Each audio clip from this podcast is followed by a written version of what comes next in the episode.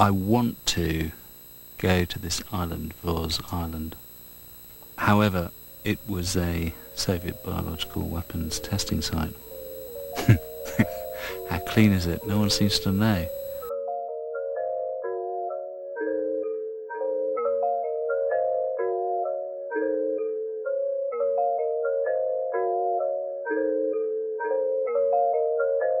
Questo è Cemento e oggi parliamo del lago d'Aral.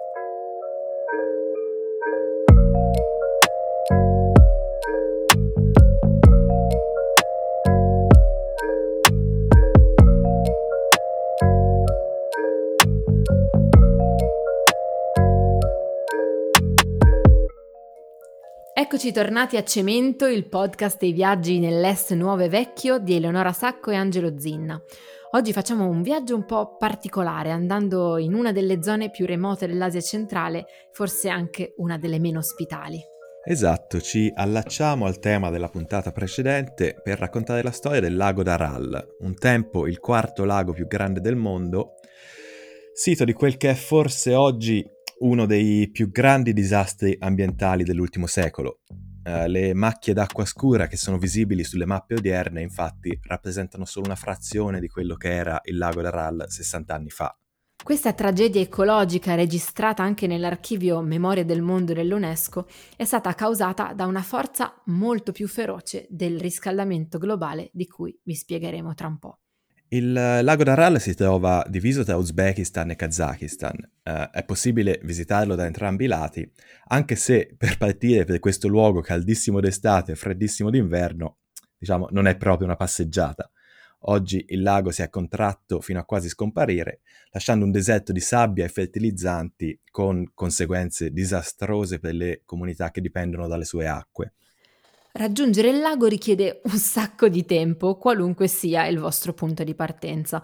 Per la verità, Angelo sul lago d'Aral ci è stato, mentre i miei piani di raggiungerlo sono entrambe le volte falliti, perché essenzialmente è davvero troppo lontano da qualsiasi altro posto utile in Asia centrale, deve veramente volerci andare apposta.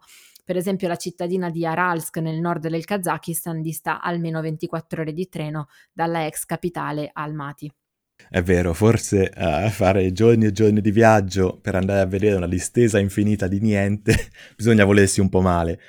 Nel luglio dell'anno scorso mi ero messo in testa di visitare quello che resta del lago e così sono partito, da Almaty in Kazakistan. È necessaria appunto una giornata intera di viaggio, erano 24-25 ore, per raggiungere questo sonnolento villaggio di pescatori di Aralsk, è il punto di accesso all'Aral settentrionale. Come funziona un viaggio al lago di Aral? Una volta raggiunto il piccolo villaggio di Aralsk è necessaria una guida, bisogna guidare con un fuoristrada per raggiungere quello che rimane del lago, la riva, i villaggi che un tempo eh, circondavano il lago. L'esperto locale è un uomo di nome Serik, è un collaboratore di lunga data dell'organizzazione non governativa Aral Tenisi, ma comunque un viaggio classico in fuoristrada attraversa il fondale del lago tra branchi di cammelli, pescherecci arrugginiti e villaggi semi-abbandonati. C'è il minuscolo insediamento di Akespe, ad esempio, dove oggi vivono solo nove famiglie circondate da dune di sabbia. Quest'area è ormai una enorme distesa di vuoto sorvolata dalle aquile a caccia di prede che eh, si nascondono nella bassa vegetazione. Ecco, non, non, non vi aspettate di vedere molti altri esseri umani se decidete di andare sul lago di Aral. Se invece volete partire dalla capitale uzbeka Tashkent, il tempo di viaggio non è molto più breve. C'è Moinak, che è forse l'ultimo più piccolo insediamento rimasto nella regione, che però è a oltre 1300 km di distanza. Stiamo parlando di lato kazako e lato uzbeko perché il lago nel tempo si è diviso in almeno due eh, diverse parti, ormai non più comunicanti, e mentre sul lato kazako la maggior parte delle navi abbandonate è stata smantellata, eh, la città di Moinak in Uzbekistan sopravvive anche grazie al turismo e quindi eh, protegge queste impressionanti attrazioni di ferro e ruggine. Cosa è successo a questo lago d'Aral? Allora, fino agli anni 60 il lago d'Aral copriva un'area di oltre 65.000 km quadrati, era come abbiamo detto il quarto lago più grande del mondo ed era anche la massa d'acqua che dava all'Unione Sovietica fino al 15% del suo pescato. Eh, dava lavoro a decine di migliaia di persone, ma nonostante questo al governo non sembrava di sfruttare questa risorsa abbastanza. На Арале множество больших и малых островов. Самые значительные из них – Кук-Арал, Барсак-Эльмес, Возрождение, Муйнак. Две могучие реки Средней Азии – Амударья и Сырдарья – питает своими водами Аральское море. L'Aral è generato da due dei più grandi fiumi dell'Asia centrale, l'Amu Darya e il Sir Darya, e il destino del lago è completamente dipendente da questi due fiumi. A partire dagli anni 50, però, gli ingegneri sovietici cominciarono a costruire i 32.000 km di canali, 45 dighe e più di 80 serbatoi per irrigare le zone aride con l'acqua proveniente da questi due fiumi. Per capire però tecnicamente come questo lago si è prosciugato, come si sono prosciugati i fiumi che lo alimentavano, dobbiamo fare un passo indietro.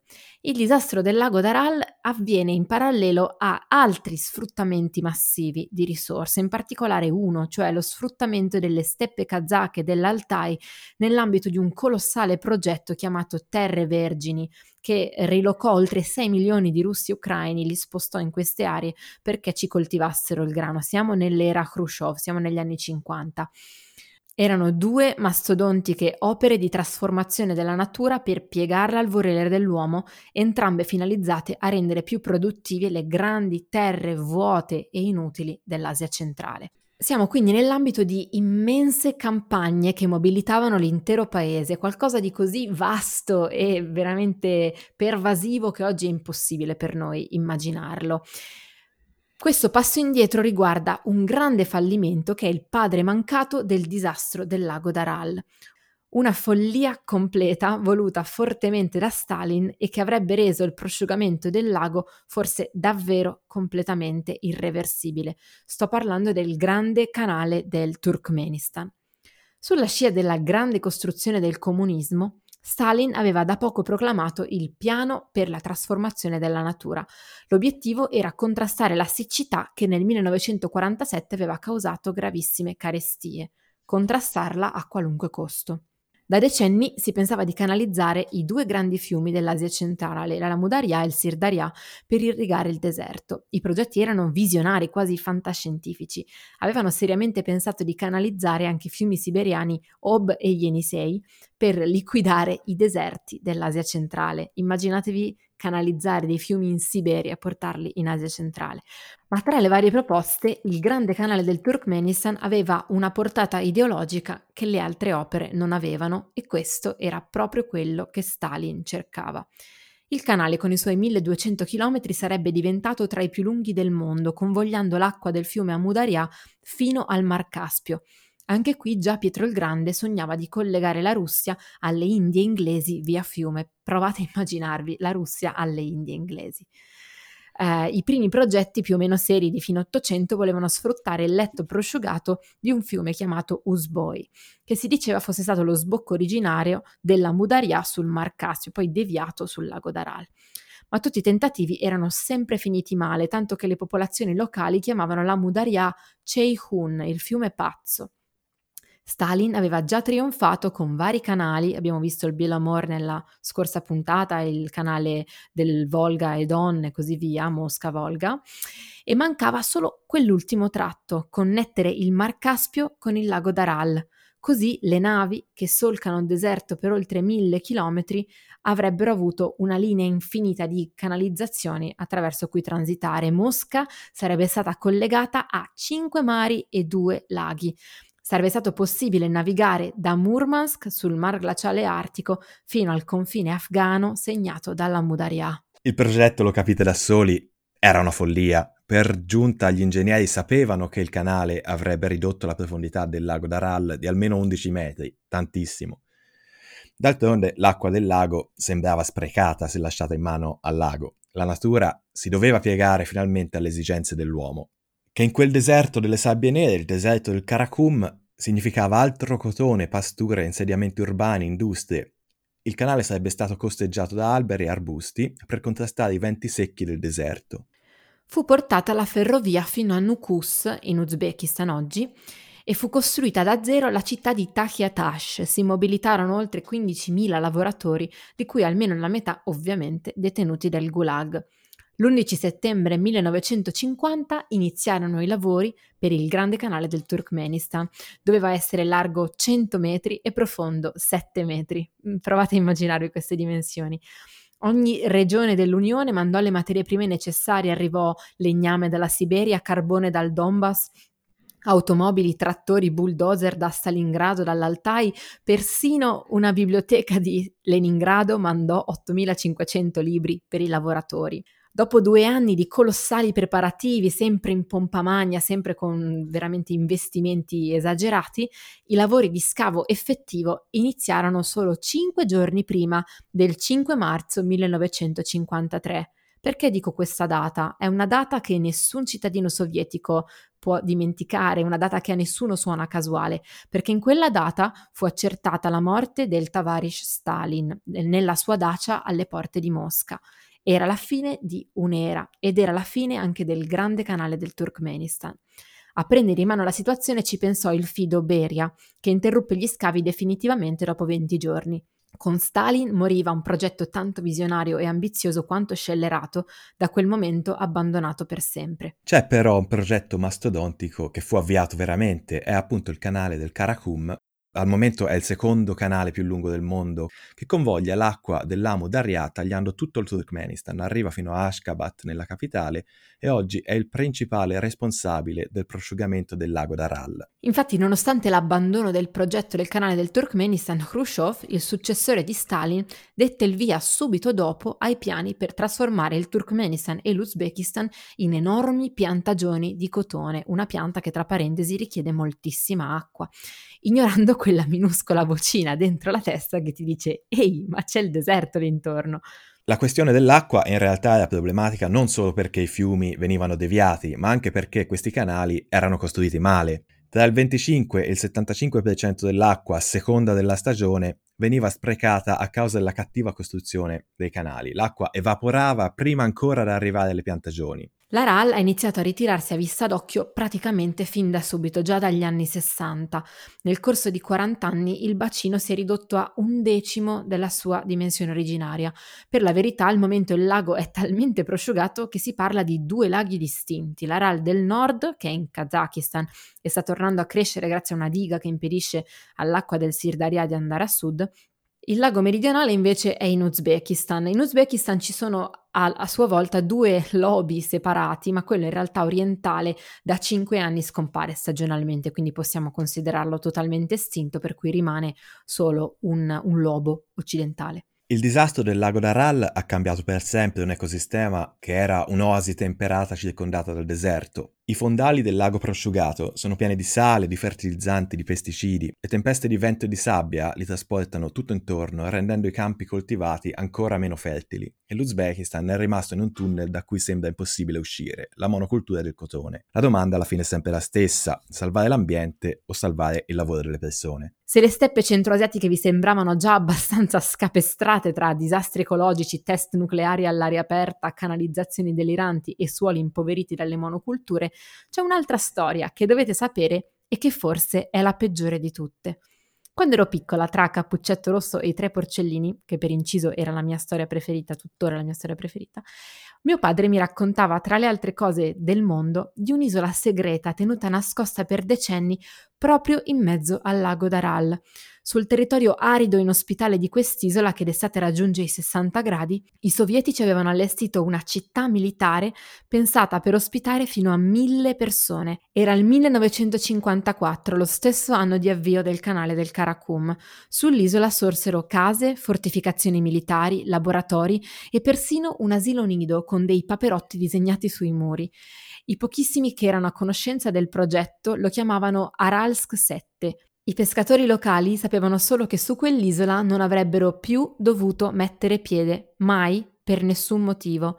Parlo dell'isola di Vazdraždenie, che in russo significa rinascita. Ma che cosa facevano quelle persone sull'isola? Come mai era segreta? Andiamo con calma.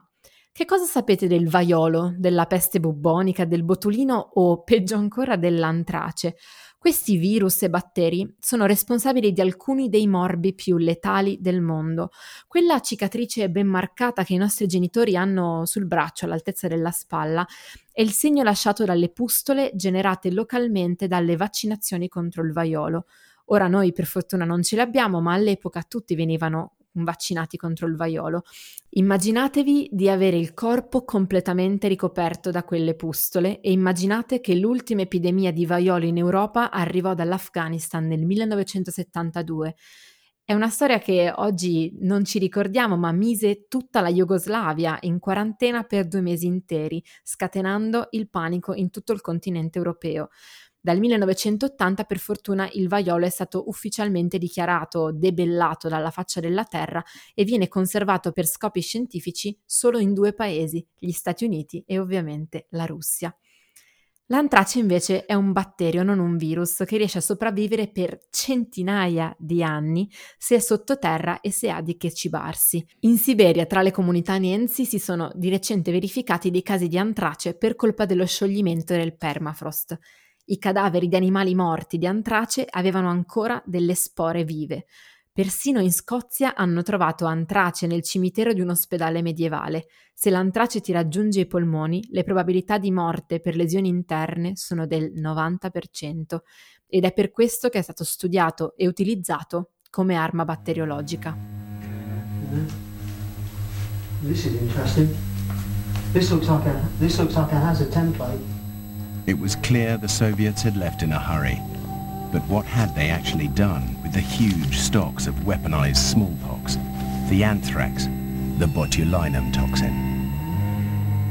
Torniamo nella nostra isola tossica nel mezzo al lago d'Aral. Immaginate queste e altre meraviglie del pianeta Terra coltivate in vasche di fermentazioni così grosse che la CIA nel 1962 poteva vederle dai satelliti, modificate e rafforzate perché potessero infettare anche chi era già vaccinato. Il tutto su un'isola lontana da tutto e da tutti, talmente remota in quei deserti inospitali da essere scoperta solo nel XIX secolo. Si pensava che questi patogeni da quell'isola non sarebbero mai scappati, e invece il grande pubblico nell'Occidente è venuto a conoscenza dell'esistenza di quest'isola solo negli anni 90, quando fu abbandonata per sempre. Per decenni gli scienziati sovietici avevano sperimentato all'aria aperta armi biologiche, conducendo esperimenti su animali e coltivando batteri e virus letali all'oscuro del resto del mondo. Il nome in codice di questa operazione era Aralsk 7 questa città segreta era solo uno dei ben 52 altri siti in Unione Sovietica dove si studiavano armi biologiche. Era anche quella che fu scelta per ospitare il più grande deposito di antrace nella storia dell'umanità.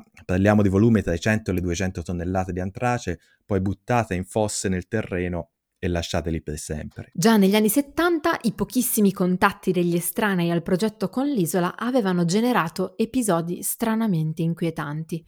Una ricercatrice era tornata da una spedizione nel lago d'Aral con quello che le fu diagnosticato come vaiolo, solo che lei era vaccinata al vaiolo e presumibilmente immune. Sulla terraferma contagiò altre nove persone, di cui tre morirono e uno di questi era suo fratello. La nebbiolina marrone in cui la nave era incappata era probabilmente il frutto di un'esplosione accidentale di vaiolo vaporizzato, negli anni successivi trovarono due pescatori morti, probabilmente per aver contratto la peste bubbonica, e ci furono grandissime morie di pesci. Nel 1988, in un'ora soltanto, un branco di 50.000 saiga, un'antilope con una mini proboscide originaria delle steppe kazake, morì per circostanze mai accertate nelle steppe vicine all'isola. Oggi la saiga è in via d'estinzione. Con la caduta dell'Unione Sovietica, ciò che accadeva a Vozdraždeni e l'isola tossica è gradualmente emerso dall'ombra e la città ha iniziato a comparire sulle mappe. Persino Google Maps oggi la rappresenta in mezzo al letto prosciugato del lago. Ma che cosa è successo dopo? Subito dopo l'attentato alle Torri Gemelle e gli attacchi all'antrace del 2001, gli Stati Uniti si premurarono di distruggere personalmente le enormi riserve di antrace e quello che rimaneva degli altri agenti patogeni dell'isola. Insieme al governo uzbeko organizzarono una spedizione costata 6 milioni di dollari e ripulirono tutto il più possibile. Da allora sono successi altri due eventi importanti. Nel 2005 il giornalista e geografo Nick Middleton dell'Università di Oxford ha compiuto una spedizione sull'isola fotografando e filmando ogni cosa. Era il primo occidentale a mettere piede sull'isola dopo la spedizione americana. Il reportage è pubblicato dal Guardian e i video sono reperibili su YouTube e ve li consigliamo moltissimo.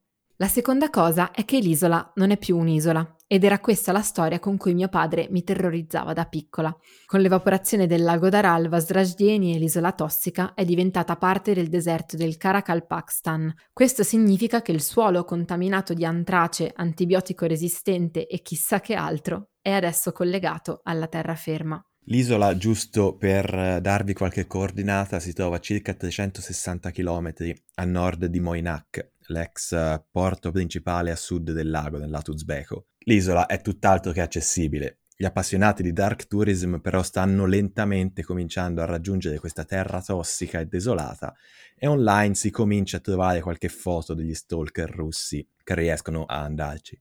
Quando mi trovavo sul lago d'Aral, la mia guida mi raccontava che nonostante il governo uzbeko cerchi di impedire alle persone di raggiungere l'isola, dal lato kazako ci sono dei trafficanti che portano le persone per prezzi altissimi, parliamo ad esempio 2000 dollari, diceva, portano persone curiose sull'isola, lasciandole lì e tornando a prenderle quando hanno finito di esplorare. Tempo fa si parlava pure di una possibile apertura al turismo. Ovviamente è una cosa un po' per pazzi furiosi, però non è impossibile che nei prossimi anni quest'isola diventi un sito simile magari a Pripyat, a Chernobyl. Torniamo però ad oggi parlando un po' del futuro, delle prospettive che ci sono specialmente per il lago d'Aral meridionale, quello più a rischio. Sotto la presidenza di Islam Karimov, che ha preso il potere in Uzbekistan dopo l'indipendenza e ha governato fino alla sua morte nel 2016, l'industria del cotone è rimasta sotto il controllo dello Stato. Karimov ha fatto di tutto per mantenere lo status di uno dei principali produttori di cotone del mondo, senza considerare il costo umano e ambientale delle sue strategie aggressive. La produzione intensiva di cotone ha impoverito il suolo, provocando l'inaridimento dei terreni con il progredire dell'insostenibile monocoltura. Se poi questo non bastasse, l'Uzbekistan è stato a lungo accusato di ricorrere al lavoro forzato per mantenere alta la produzione di cotone e bassi i costi. Bambini, studenti, adulti sono stati sistematicamente mandati nei campi durante la stagione della raccolta, che avviene solitamente tra settembre e ottobre, obbligati a spezzarsi la schiena per settimane lontani da casa, raccogliendo quello che nella regione è conosciuto come l'oro bianco. Mentre oggi il cambio di governo sta lentamente facendo progressi per risolvere il problema, ci sono 314 marchi di moda che hanno firmato un accordo per boicottare il cotone uzbeko. La speranza invece sopravvive nell'Aral settentrionale, dove gli sforzi per salvare ciò che resta del bacino hanno dato risultati positivi negli ultimi anni.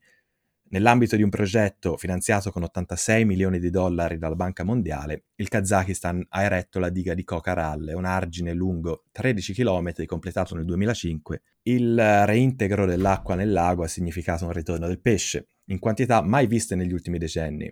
Ancora è presto per cantare vittoria, vedremo un po' come la situazione svilupperà nei, nei prossimi mesi e negli, nei prossimi anni. A proposito dell'impatto sociale che questa catastrofe ha avuto sugli abitanti della regione, abbiamo chiamato da Tashkent Sara Scardavilli, una cooperante italiana che lavora per una ONG uzbeka e che ha condotto vari studi proprio sulla situazione del lago Daral, sia dal lato kazako sia dal lato uzbeko. Ciao Sara, benvenuta, grazie di aver preso parte a questa puntata. Eh, come stai? Dove sei? Ciao, ciao a tutti. Sono... sto bene, grazie. e sono a Tashkent al momento, in Uzbekistan. E che, che, che ti ha portato fino in Uzbekistan? Che ci fai lì? Dici un po'. Allora, sono arrivata a maggio l'anno scorso, maggio 2019, per eh, un tirocinio e per scrivere la, la tesi di laurea sul, sul lago d'Aral e dopo essere tornata in Italia ho iniziato sostanzialmente a mandare application dappertutto per lavorare nel settore dello sviluppo internazionale e del no profit e più per caso che per altro ho trovato un lavoro in una organizzazione non governativa che ha un ufficio a Tashkent, quindi sono tornata a novembre e adesso sono qua da circa sei mesi dove, dove mi occupo dello sviluppo progetti. Comunque oggi Volevamo chiedere a te un po' di cose sul lago Aral. Esatto, perché ti abbiamo contattata perché sappiamo che oltre a vivere in Uzbekistan hai scritto la tua tesi di laurea sul lago d'Aral, quindi insomma ti sei molto documentata e ti volevamo chiedere che cosa si dice in Uzbekistan, perché quello che leggiamo noi sono praticamente nel 100% dei casi opinioni di giornalisti o ricercatori stranieri che eh, diciamo studiano la questione del lago. Invece se ne parla in Uzbekistan, cioè è un topic di discussione nei media, sono stati proposti scenari di risoluzione problemi, Raccontaci un po'. Allora, mh, mm, la risposta alla tua domanda è sì e no in realtà, perché se uno guarda i giornali o i siti internet e i vari media, no, non se ne parla quasi mai. Le ultime notizie risalgono a, all'anno scorso, per esempio all'autunno dell'anno scorso, e sono veramente molto sporadiche. Invece a livello, più a livello governativo, a livello di cooperazione, se ne parla molto di più perché il governo uzbeko in realtà ha un impegno molto formale e molto condiviso per la risoluzione della situazione nel lago Daral e quindi nella Repubblica del Karakalpakstan, che è la regione interessata almeno in Uzbekistan. La gente in generale non ne parla, a meno che non lavori eh, con tematiche legate al lago Daral, quindi per tematiche ambientali o di sviluppo sociale. Però no, non capita nelle conversazioni o, o anche parlando con, uh, con uzbeki. Te hai ricercato anche l'impatto degli aiuti umanitari sulle persone colpite, diciamo, dalla, dalla distruzione di questo lago, dalla scomparsa del lago d'Aral. Ci spieghi un po' che aiuti sono stati dati, che impatto hanno avuto, a chi sono stati dati, come, come diciamo, ha funzionato l'operazione delle organizzazioni non governative legate a questo disastro? Mm, prima di tutto c'è da distinguere un po' la, come si è sviluppata la situazione in Kazakistan e in Uzbekistan, perché dopo il crollo dell'URSS, prima di tutto il lago d'Aral non esisteva più perché si erano formati tre laghi diversi e la risoluzione di tutto questo, tutto questo problema è stata lasciata agli, al Kazakistan e all'Uzbekistan, degli stati che erano nati veramente due giorni prima. Mentre in Kazakistan il, il Sirdarya, che è il fiume che appunto porta al lago d'Aral, nonostante tutti i canali continuava ad arrivare al lago d'Aral, quindi c'era più o meno lo spazio per eh, agire sull'ambiente. In Uzbekistan non era così, perché eh, la quantità di canali costruiti e la mole di acqua presa dal, dalla Mudarya, che è l'altro fiume affluente che poi porta al, al lago d'Aral, la quantità d'acqua che questi, questi, canali prendevano non ha più permesso l'acqua di arrivare al lago d'Aral, quindi non c'era più collegamento fra la Mudarea e il lago d'Aral. Quindi mentre in Kazakistan eh, il, il, piccolo lago d'Aral c'era, era piccolissimo ma c'era, in Uzbekistan praticamente è diventata veramente solo una pozzanghera e non, non c'era più niente da fare perché quando poi costruisci mille canali che vanno a irrigare delle, delle, piantagioni di cotone dove poi le persone vanno a lavorare, non, non puoi neanche pensare di semplicemente chiudere i canali, perché prima di tutto blocchi completamente l'economia del, di un paese che come l'Uzbekistan è dipendente dal cotone, però anche tutte le persone che lavorano in quel settore non, non, cioè, non puoi più fare niente nel senso non, non, è una cosa che poteva essere risolta solo chiudendo i canali e, e facendo scorrere l'acqua. In più questo, questo, problema in Uzbekistan aveva causato una crisi umanitaria, nel senso che i livelli di eh, mortalità infantile, mortalità, mortalità materna in, Uzbek- in Karakalpakstan in particolare sono molto più alti che in Uzbekistan e questo problema non era così forte in, in Kazakistan, nella zona di Aralsk. Quindi mentre in Kazakistan si sono concentrati più su progetti ambientali, in Uzbekistan hanno potuto agire più che altro sul, um, sul, supporto alle persone e sul building resilience, lo chiamano così, quindi sulla, sul cercare di rendere le persone più resilienti al cambiamento. In termini pratici, questo ha voluto dire che in Kazakistan il governo ha collaborato tantissimo con la Banca Mondiale che ha finanziato varie decine di milioni di dollari insieme al governo uzbeko per un programma che si chiama Sirdarya Northern Sea Control, una cosa del genere, SINAS comunque. È stato attivo per circa 10 anni, 9-10 anni, e ha portato alla costruzione di varie dighe, vari canali artificiali che in realtà hanno permesso di rendere un po' più sicuro prima di tutto il bacino del Sirdarya e bloccare delle perdite d'acqua che eh, sostanzialmente contribuivano a diminuire il livello del lago d'Aral. Quindi il risultato diretto di que- tutte queste attività del progetto è stato che più acqua è arrivata all'Aral eh, e come conseguenza diretta il livello del lago d'Aral è aumentato di tipo 3 metri in due anni, quindi in realtà molto, molto velocemente sì. e di tanto. Come altre conseguenze ovviamente il volume è aumentato, la distanza di, Aral, di Aralsk dal, dal, mare di per sé è diminuita di tantissimo, erano, se non sbaglio erano 75 km dopo alla fine del progetto erano 18 km e ehm, la cosa più importante forse è che ehm, il lago d'Aral è un lago salato, quindi quando poi il, è, il, livello del lago è diminuito tutto il sale era rimasto ovviamente nel, nel lago, aumentando a dismisura la salinità e quindi come conseguenza diretta i pesci se ne erano andati o erano morti. Col fatto che il livello del, del mare è aumentato, ovviamente la salinità è diminuita e quindi i pesci sono tornati. E quindi questo è stato un grandissimo beneficio per eh, tutti i pescatori del, della zona di Aralsk che in realtà non avevano mai smesso di pescare. C'è abbastanza ottimismo in uh, quella zona per quanto riguarda il lago? Non lo so, nel senso che sicuramente eh, i redditi dei pescatori sono aumentati, però non puoi, non puoi, dire che aumentando un po' il livello del mare eh, le cose sono migliorate. Sì. Nel senso, quando, quando sono andata a fare le interviste, qualche persona era veramente contenta di tutto quello che era successo e parlava della situazione che, che migliorava. Tante persone erano abbastanza indifferenti a mm. tutto. Mm. E comunque le persone giovani, per esempio, continuano ad andarsene.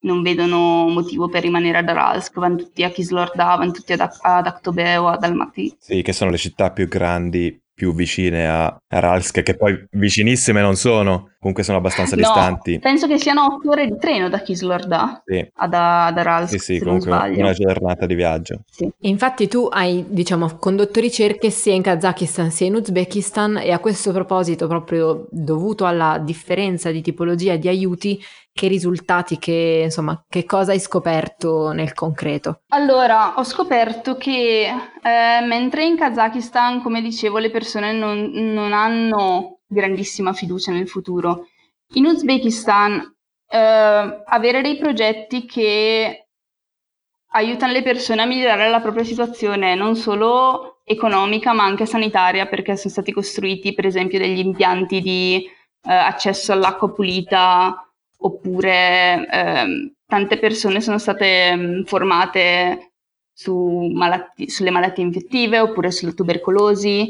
Tutto questo tipo di progetti unito a diciamo, il supporto allo sviluppo della piccola economia ha aiutato tantissimo le persone a sentirsi molto più fiduciose non solo nel futuro ma anche ehm, verso il governo e verso le istituzioni che comunque hanno hanno finanziato tutte queste, tutte queste iniziative. La cosa che un po' ho trovato in comune fra, fra tutti e due i, diciamo, i, i casi studio eh, che ho ricercato è stata che non c'è molto rapporto fra le persone e il lago d'Aral in sé, nel senso che se in Kazakistan veramente pochiss- a meno che una persona non lavori su con il lago d'Aral non ne parla e addirittura le persone giovani non sanno cosa è successo. A me è capitato di incontrare due ragazze giovani che avranno avuto 20 anni e volevo chiedergli cosa ne pensavano e non, non sapevano, gliel'ho dovuto spiegare. È stato sconvolgente. E in Uzbekistan è uguale, nel senso, sì, le persone sanno cosa è successo, sicuramente conoscono un po' di più le cose, però non c'è un vero legame fra le persone e sostanzialmente l'ambiente che li circonda. Delle persone che ho intervistato quando ero in Uzbekistan, nessuno è stato sul lago d'Aral. E per me anche questa è stata un'altra cosa sconvolgente. Quindi tutti questi progetti sono stati veramente positivi e veramente rilevanti da diversi punti di vista, però non hanno aiutato per niente a costruire una, un rapporto fra le persone e il lago d'Aral, che in realtà sarebbe stato un mezzo veramente utile per costruire diciamo, della fiducia reciproca tra le persone, i governi e la comunità internazionale. Secondo te ci saranno possibilità di recupero per il lago d'Aral lato uzbeko o ormai è tutto perduto? No, la, la risposta secca è no, non, non credo proprio. In realtà mh, ci sarebbe un'opera enorme da fare sul uh, migliorare l'efficienza di tutti gli impianti di irrigazione di modo che continuino a pompare lo, la stessa acqua, la stessa quantità d'acqua nelle irrigazioni, ma rimanga dell'acqua che può essere usata per un giorno arrivare al lago d'Aral. Però in Uzbekistan la situazione è talmente disperata che, che tutti lo danno per perso. Per esempio, eh, il, il programma che, ha, che, le Nazioni Unite hanno creato sul lago Daral parte uzbeka ha come motto The sea is gone, people are not, perché il lago Daral in Uzbekistan è dato per morto. Capito. Benissimo, grazie mille Sara per questo intervento interessantissimo, complimenti per uh, tutte le tue ricerche e speriamo a questo punto grazie. per il lago Daral lato kazako. Grazie mille eh, Sara, eh, buon lavoro a Tashkent, grazie a voi. Eh, ci vediamo quando veniamo grazie. là. Ciao! Oggi concludiamo qui la nostra storia e vi aspettiamo tra due settimane con la prossima puntata. Questo era Cemento, un podcast di Angelo Zinna e Eleonora Sacco. La sigla è stata fatta da Mav. Grazie alla cooperante Sara Scardavilli per l'intervento sul lago d'Aral. Potete seguirci su Instagram e Facebook a Cemento Podcast. Se questo podcast vi è piaciuto, iscrivetevi alla newsletter per ricevere fonti, approfondimenti e consigli di lettura. Grazie per aver ascoltato e continuate a consigliare Cemento ai vostri amici.